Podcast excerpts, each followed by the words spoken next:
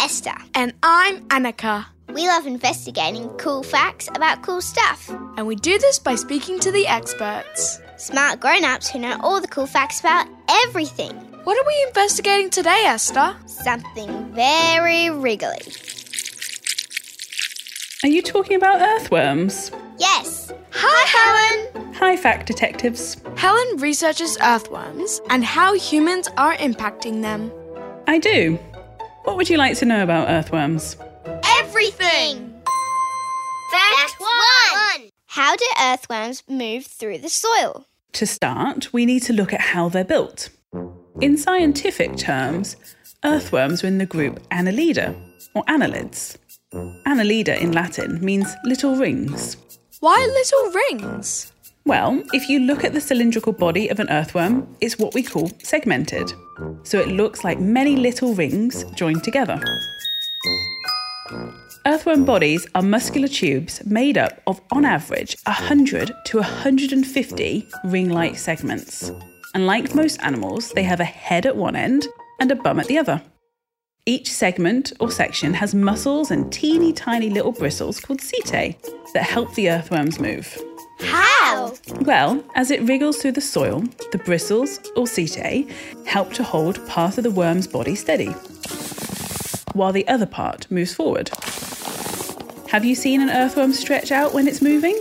Yes. They move in a funny way, like their bodies are all stretchy. They do, and they are. Earthworms have a cool skill.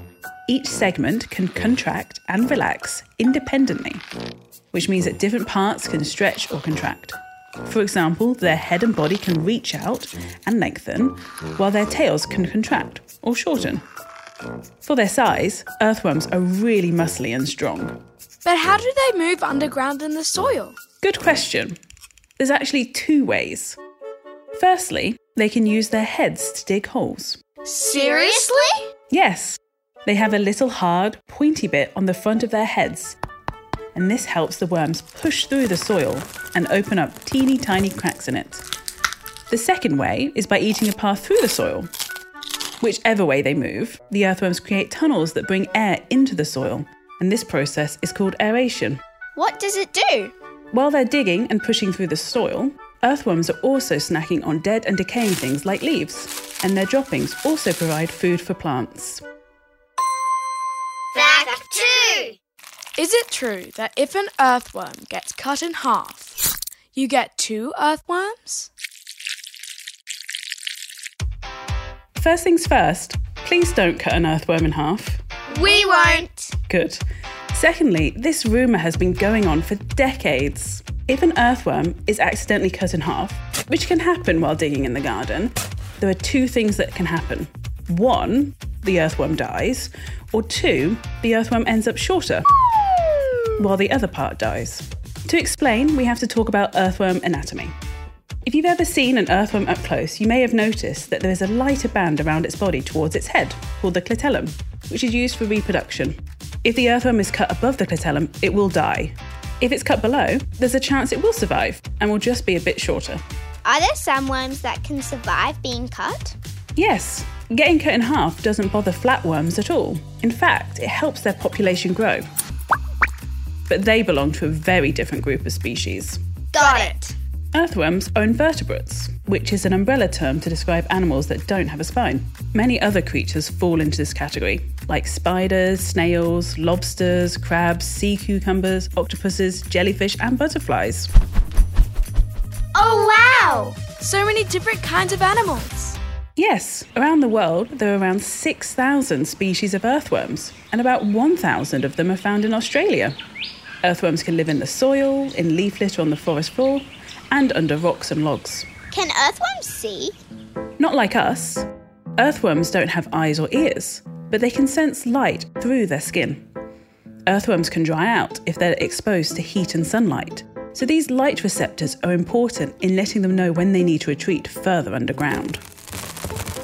Do earthworms breathe through their mouths? No, they also breathe through their skin. Harlan, one of our Fact Detective fans, has a question. Hi, my name is Harlan and I am eight years old. Today, my question is Do earthworms really have five hearts? This is a bit of a tricky question to answer, Harlan. Depending on how you define heart, an earthworm can have five, ten, or zero hearts. Wait, what? Most earthworms have five pairs of aortic arches that run across its body near the head. These push the blood in one direction from one side and then pull it back to the other. Now remember, they are pairs, so you could also count them as 10 single arches, meaning 10 hearts. However, another way to look at it is that a human heart has only one aortic arch but multiple chambers. And if you define a heart as having multiple chambers, then an earthworm would have zero hearts because it has no chambers. Confused yet? Yes! Then let's go with five. Fact three. Why do we see lots of earthworms when it rains? This is a good question that scientists have been thinking about for a while, and there are a few possibilities. In the UK, it's thought that raindrops sound like moles. Moles are cute burrowing animals that live in underground tunnels and they love to eat earthworms. When moles make vibrations in the soil, the earthworms come to the surface to escape. Other people think it's so that the earthworms don't drown, but this is not the case. Earthworms can survive for several days underwater. When the sun is out, it's hot and the air is dry, so why do you think they might come out when it rains? So they can move without drying out. Exactly. And earthworms do like to move around. In fact, like other species, it's thought they migrate, and the rain gives them a chance to move more quickly. Unfortunately, some worms often get stranded trying to cross a footpath or car park when the sun comes out, and with no moisture, they dry out and die. Oh no! But you can give them a hand. If you see an earthworm stranded on concrete, pick it up and take it to the nearest bit of soil or grass. Okay. How long do earthworms live? In the wild, they can live between four to eight years. What about baby earthworms? Baby earthworms start off as teeny tiny eggs in a cocoon. The cocoon can stay in the soil for many months, which is a useful way to survive the cold winter. But in general, it takes about three weeks for the baby earthworms to hatch. In 12 months, an earthworm will reach maturity and can have their own babies.